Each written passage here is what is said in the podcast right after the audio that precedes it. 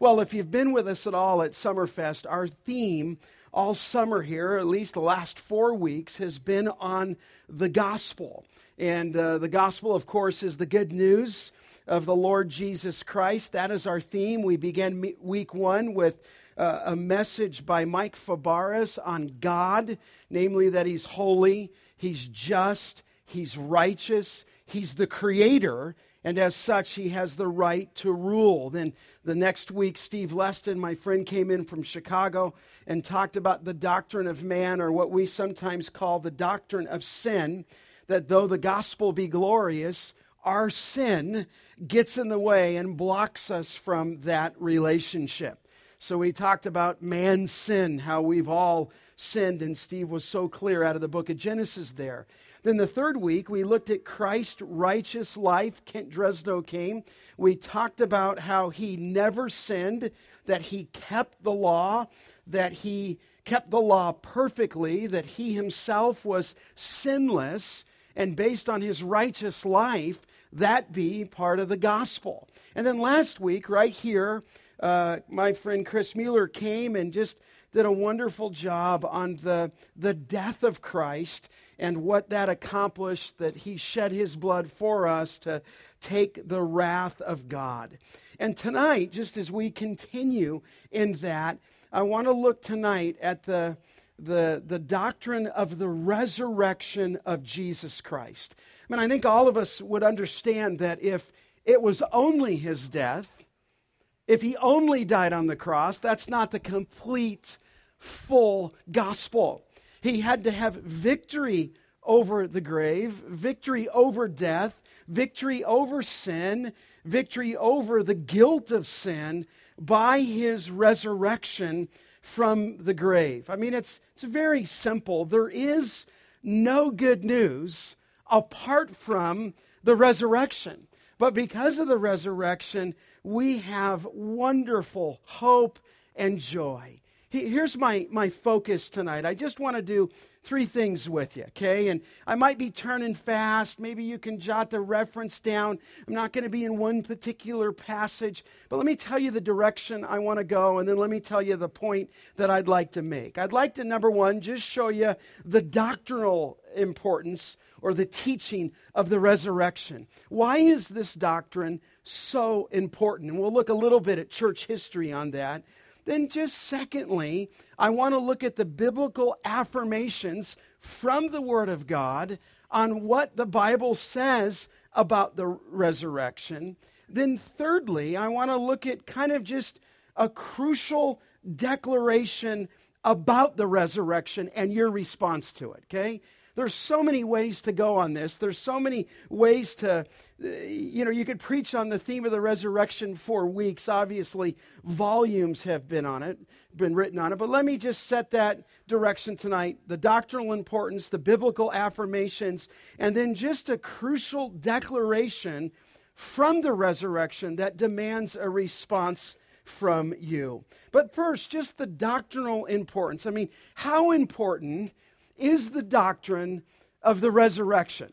I mean, I think we understand that. Apart from the resurrection, there is no gospel. But let me bring some church history and some authors into this just to set the table. Michael Green, a theologian, said this. He said, Christianity does not hold the resurrection to be one among many tenets of belief. Green said, without faith in the resurrection, there would be no Christianity at all. He said the Christian church would have never even begin, begun.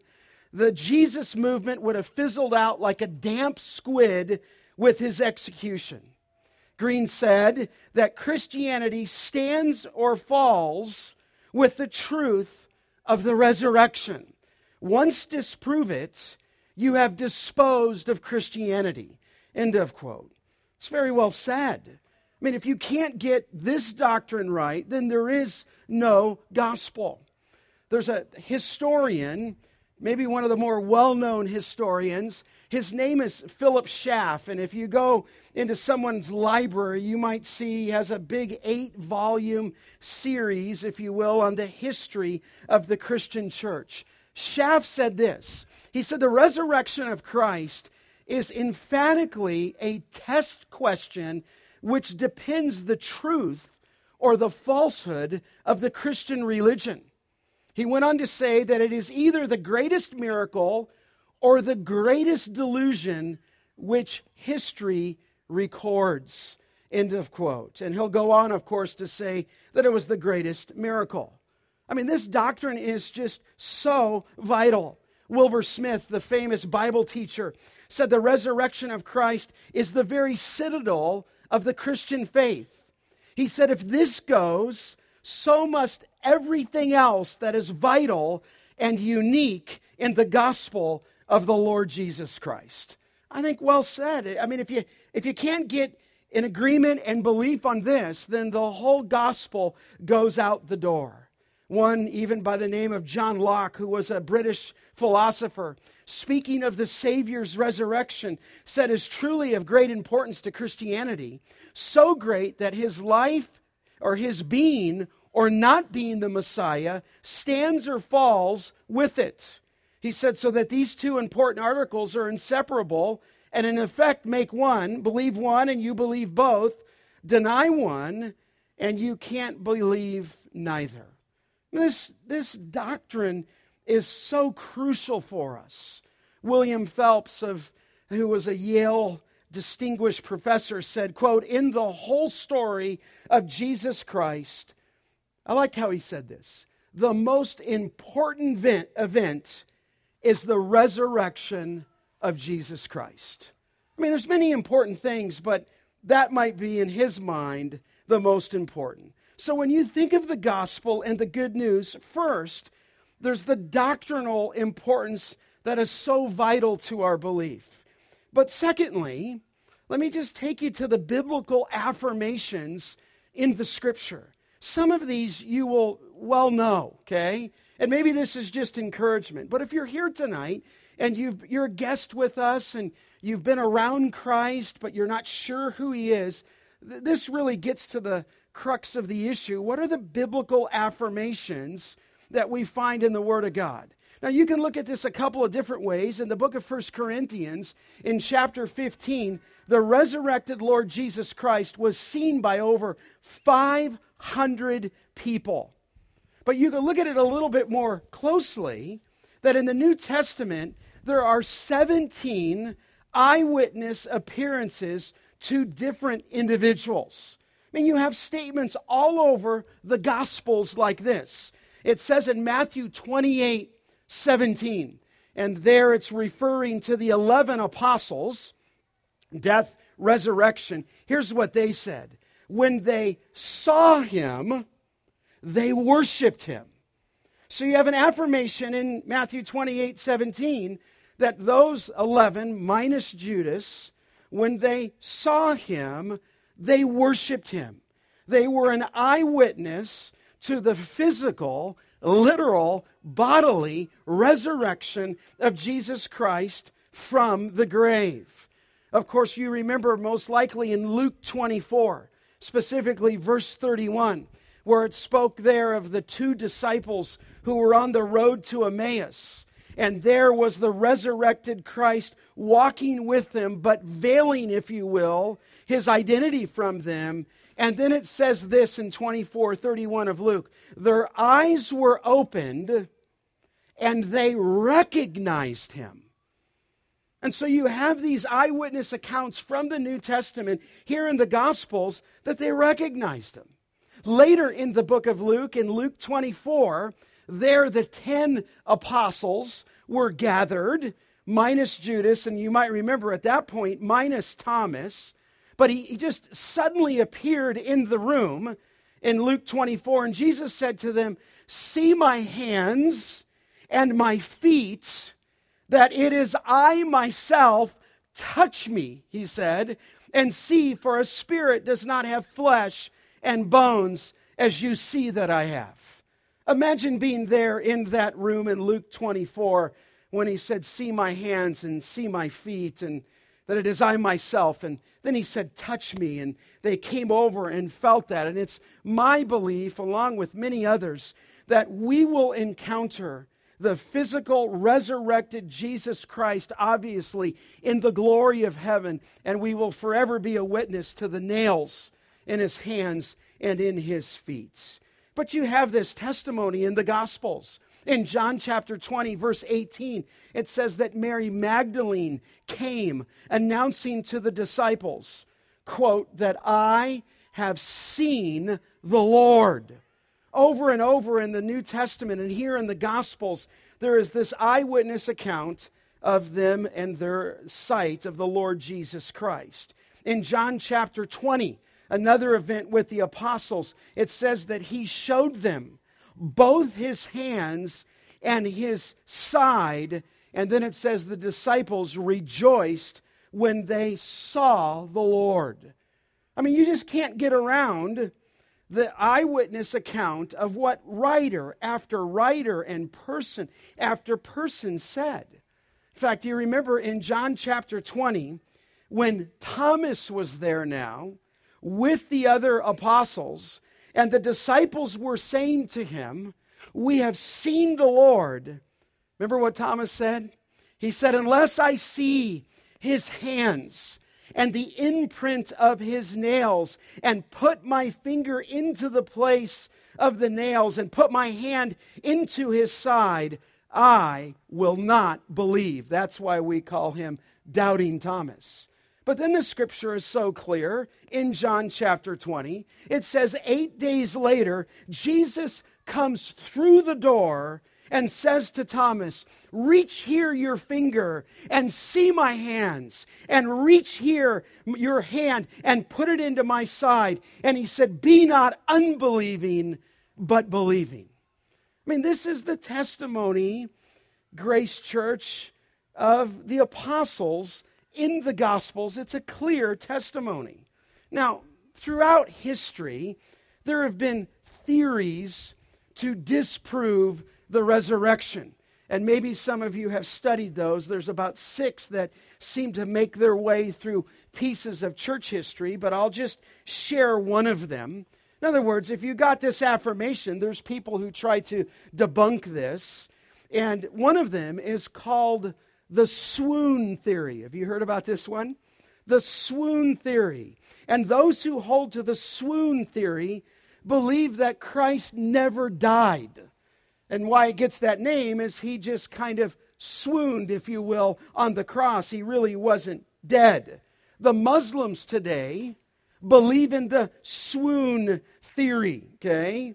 In fact, some even Muslims don't even believe that Jesus was on the cross. I think I've shared that with you before when I was in that taxi cab and I was telling him about the Lord Jesus Christ many years ago. He told me that that was not Christ on the cross. Have you ever heard that? You've got three up on the hill, three at Golgotha. And he said that that was not Christ. I said, Who was it? And they said it was an impostor. And so there's many Muslims who don't even believe that it was Christ on the cross, but others believe, not just the Muslims, that in this swoon theory. And, and by the way, it's interesting when you look at the Quran, and the Quran does not affirm the resurrection of Christ. The Quran was written in the seventh century. So you have to understand, you're getting eyewitness account from the scripture of what these people encountered. The Quran was wit- written in the seventh century. But the swoon theory claims that Jesus went into a coma because of the shock from a loss of blood and the trauma that his body endured on the cross that he was removed from the cross, he was laid in the tomb, and then they would say that the aroma of the spices and the coolness of the tomb supposedly revived him. It was then asserted that he somewhere came out of the grave, fooling the disciples that he had been resurrected. Of course, they don't call that a resurrection, they call that a resuscitation, if you will. However, the, all the records in the scripture are emphatic that Jesus, in fact, died. You have the women's testimony in the Gospels. You have the testimony of Joseph of Arimathea, who took the body, if you will. You have the testimony of Nicodemus. They all knew he was dead. In fact, those women and even Joseph carefully wrapped his body in linen and they anointed him. In fact, we would believe that historically, when they would anoint that body and put spices and linen, that there would be as much as 70 pounds of spices to anoint his body for death. And you would think one preparing him for death would understand that he, in fact, did not swoon, if you will, but that he was dead. But in addition to that, you have the Roman soldiers who were expert executioners. I mean, in some ways, that was their business. They killed people. It would be like take, telling somebody who's a Navy SEAL somebody's not dead. I don't think so.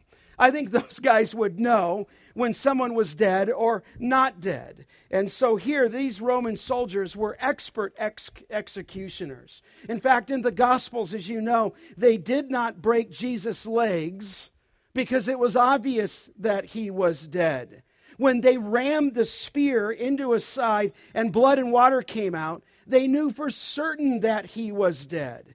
I mean, think about it this way, Grace Church. If the swoon theory is to be believed, think about it this way Jesus would have had to survive an utter severe beating and torture with a great loss of blood. He would have to go through an, a crucifixion which would result in further loss of blood. And then he would have to have a kind of a mortal spear stuck into his side. He then would have had to survive the entombment with over 70 pounds of spices packed around his tortured body. He then would have to survive three days without food and water. He then would have to wake up, move a stone, walk out of the tomb, and then once outside, he would have had to overpower the entire Roman guard, then walk seven miles on the road to Emmaus with feet that had been pierced with nails. I just, we don't think so, right? Not at all. The scriptures declare that he rose from the dead. And you have these many appearances in the Gospels that, as I mentioned, that they record the literal, physical, bodily return of the Lord Jesus Christ from the grave. But that's not all. You don't just have the Gospels. You've got the story that continues. As Brent talked about the story of his family, and he finds himself in that story. It's not just in the Gospels. When you open your Bible and you go to the book of Acts, it is the story of the apostles' proclamation of the resurrection. Now you just have statements like this, Acts 2:24, it was not possible for him to be held in death's power. It's impossible. Stated in scripture, preached to those. In fact, it was Peter in Acts 2:32 who adamantly said, This Jesus, he's preaching, God raised up, and, and he says, Of that we are all witnesses. He's, he's preaching that. So you got the doctrinal importance, you've got the biblical affirmations. In fact, Peter again in Acts 3:15 said, "You killed to the Jewish people the author of life whom God raised from the dead, he said, To this we are all witnesses. In fact, you go over to the book of Acts, in Acts chapter 10, it says that God raised him, the apostles said, on the third day and made him to appear, not to all people, but to us who have been chosen by God as witnesses, who ate and drank with him after he rose from the dead. So listen, the, the resurrection of Christ from the dead is the central proclamation of the early church.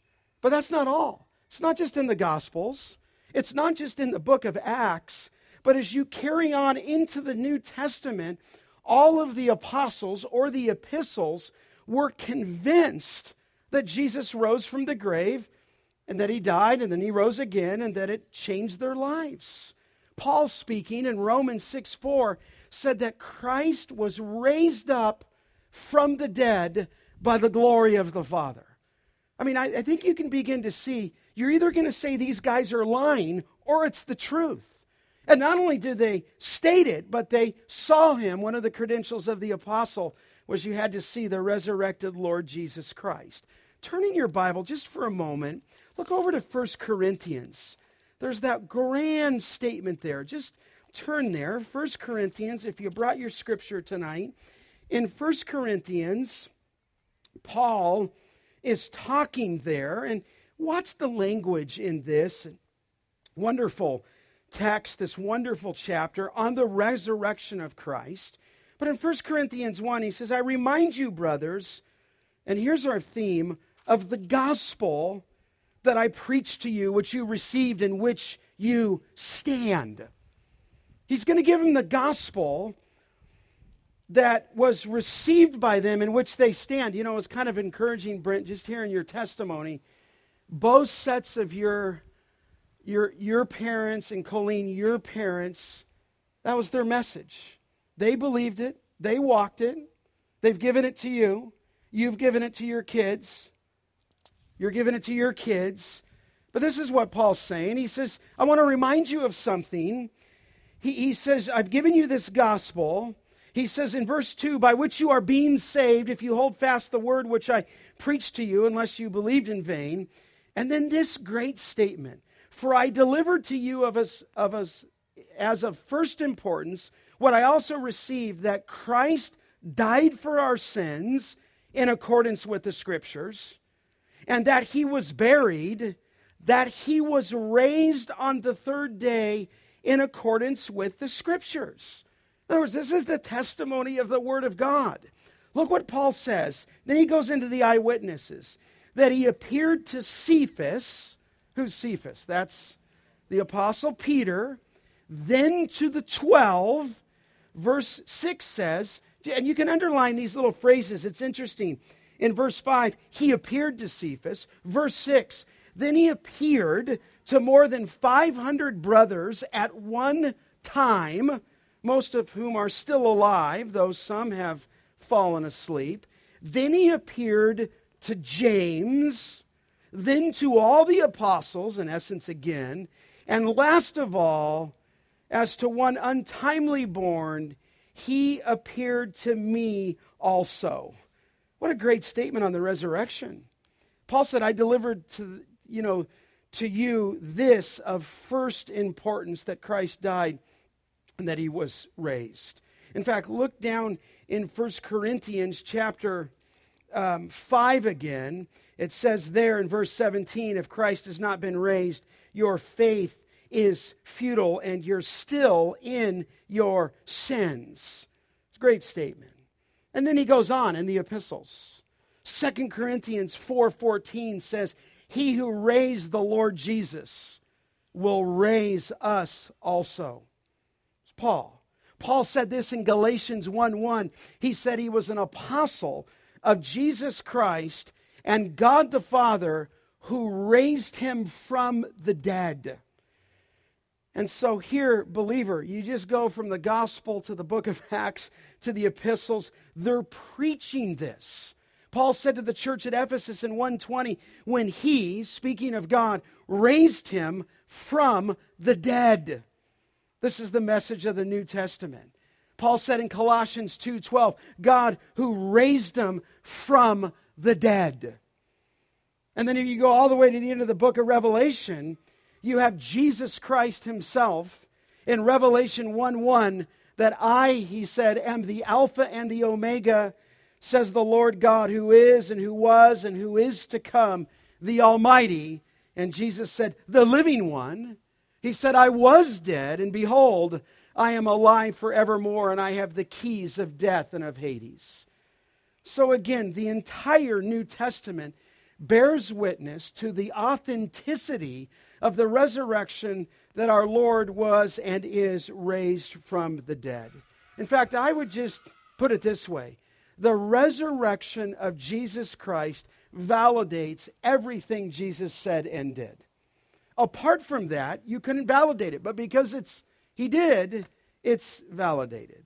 So here's the doctrinal importance. Secondly, the biblical affirmations. But thirdly, just if I could just put it this way, one crucial truth to you regarding the resurrection. Okay? There's a lot that could be said here. But let me see if I can just focus in and zero our time in on one crucial truth. And it would be this that by virtue of his resurrection, he is supremely, in the scripture, the Lord of the universe. And I'm going to show you this. Because he was raised, he is Lord, giving him that title of God in the Old Testament, but he's Lord of the universe. Oftentimes, when you look in the New Testament, you see his name. Do you not? He's described by many different names, but often he's called the Lord Jesus Christ. The Lord being equated with his deity, if you will, Jesus, his human name, Christ, that he fulfills that messianic title. But all of that is substantiated by his resurrection from the dead.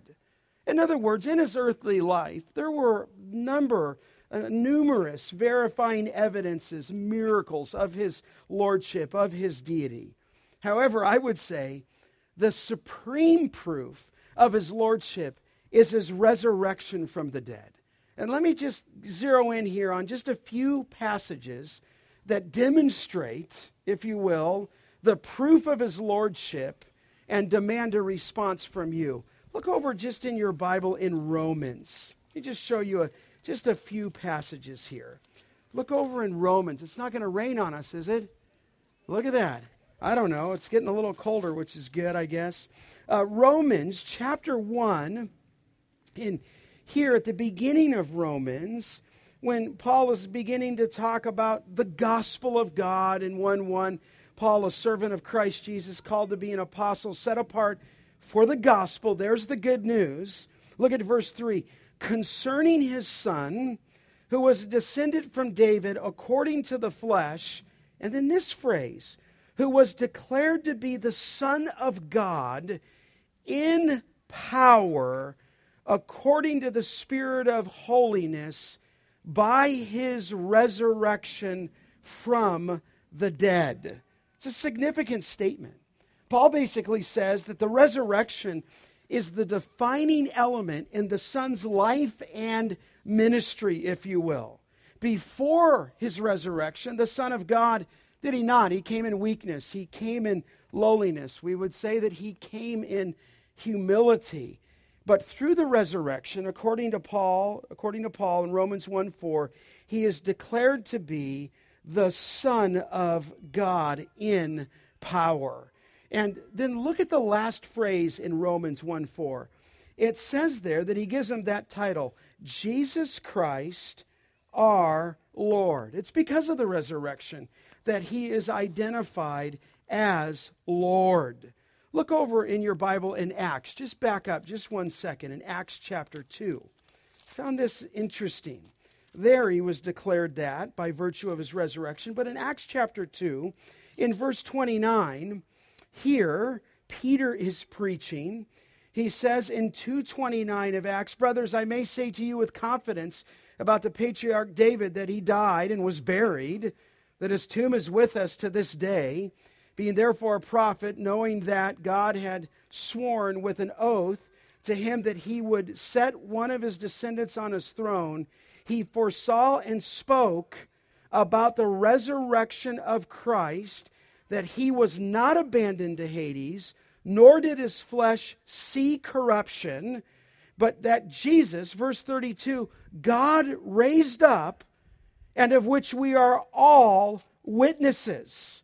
And then if you glance down to verse 36, based on that resurrection, Peter says, Let all the house of Israel therefore know for certain that God has made him both Lord and Christ this Jesus whom you crucified.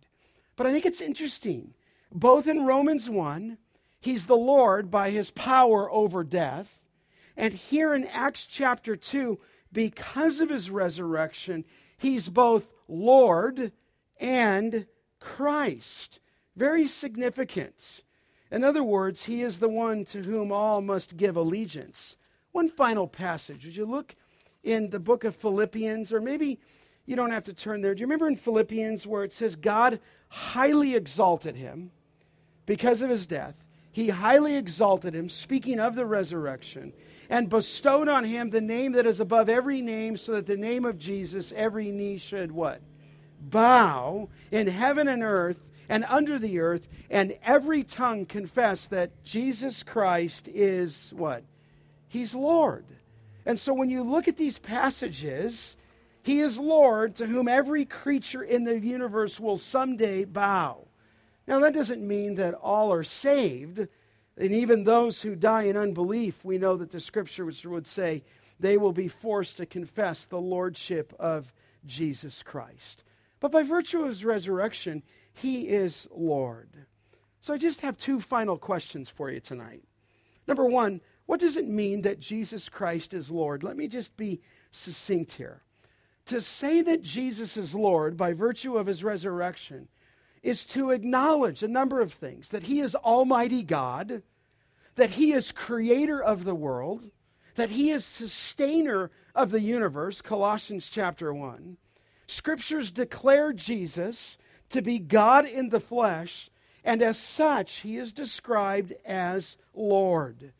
And what that means that he is Lord is this that he has all dominion, all authority, all sovereignty, and all right. Here's the key to rule your life. That's what that means. By virtue of his resurrection, he is Lord. You are not. By, by virtue of his resurrection, he's the one who has the right to rule your life. Is that the case? This is the gospel. Second question is what's your response then to Jesus Christ's resurrection from the dead? I mean, you can only really have one of three responses, and I'm thinking of Paul when he was in Acts 17 preaching, and he talked about the resurrection of the dead. And it said that some mocked him, others said, We'll listen to you again. And then, thirdly, it says that some joined him and believed. So here's my question for you tonight What is your response to the resurrection and to the gospel? Maybe you've been coming for a few weeks and you're new and you're just thinking, what, how do I respond to Christ? How do I respond to God? How do I respond to my sin? How do I respond to his righteous life and his death and now his resurrection? Well, some mocked. Some said, I, am I'm, I'm going to hear you again. And then some believed. And of course, that's my heart tonight that you would believe on the Lord Jesus Christ. Listen to some of these statements in the scripture. It shall be, it says in Acts 2:21, that everyone who calls on the name of the Lord shall be saved. But you got to call on the Lord. He's Lord. And, and your response needs to be one of belief. Remember in Romans 10, it says, if you confess with your mouth Jesus as what? Lord, and believe in your heart that God raised him from the dead, you shall be saved. So he's Lord, and you've got to put your trust in him because of who he is. It says in the book of Acts in 1631 believe in the Lord Jesus Christ, and you shall be saved. Let, let me just say it this way to you Jesus Christ, in the good news of the gospel, finally, if you will, once and for all, through his death and through his resurrection, has the power to take away all your sin, to take away all your guilt, to take away all your alienation from God. Jesus Christ, by virtue of his death, by virtue of his resurrection, made a way for you to go to heaven, made a way for you to receive, if you will, eternal glory. And the response, and it's really the only response of the Word of God, is you have to put your trust in Him. You have to believe in Him. You have to come to a point of faith, and I'd say at least recognize two things. Number one, that you are not Lord, He is, and you need to get under Him.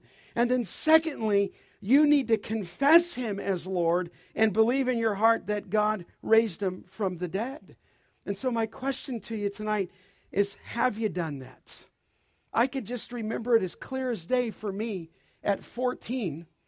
I, I, I went in, I got down on my bed, on my knees, and I didn't really know much to say other than I knew I was a sinner and I knew what Christ had died for me, and I felt the convicting presence of the Holy Spirit bearing down on me, convicting of my sin. Listen, I was just undone at that moment. And so I went in to my room and got down on my knees and I quoted Romans 10:9. I didn't know what else to say. If you confess with your mouth Jesus is Lord and believe in your heart that God raised him from the dead, you shall be saved. So listen, he dealt with your guilt. He dealt with your sin. He dealt with your wrath that we heard of last week and he gives you the hope of eternal life in the resurrection. Listen, this is the greatest news in all of the world, right? You have, if you know Christ tonight and have put your trust in him, you have the hope of eternal life, of forever being in the presence of God, your sins removed, Christ's righteousness added unto you, and all of this is made possible by the resurrection. Listen to the words of Jesus Christ. I'm almost done. He said, one of my favorite scriptures, John 11 25, I am the resurrection and the life. He who believes in me shall live even if he dies. And everyone who lives and believes in me shall never die. And Jesus said, and I'm going to ask you, He said, Do you believe this? Listen, if your hope is in the Lord Jesus Christ, you will know life eternal. You will be reconnected to family that was in Christ that has gone before you. Jesus Christ, by the authority of his own resurrection, can grant you that wonderful place. He said in John 6 Everyone who believes in the Son and believes in him will have eternal life. And Jesus said, I will raise him up on the last day. Listen, the virtue of his resurrection guarantees yours life with ever with Christ, eternally set free from death. If he was raised, we will be raised as well. Can, can you just picture that scene? Maybe it's going to be sooner for some of us than later. But can you imagine being in the glory of heaven, being in the presence of Christ? He will be in a resurrected body. You will be in a resurrected body, but forever, for all eternity, he's going to be there with nails in his hands and in his feet as, as a reminder to us of what he did for us. Listen, my question for you tonight is this Have you put your trust in him? Have you believed in him? You know, Brent was real clear about the testimony of his family, but at some point, right? Had to be your faith, Brent. And it has to be your faith and the faith of your kids. I pray that that would be your heart tonight and your response to the gospel. If we can help you with that, we want to do that.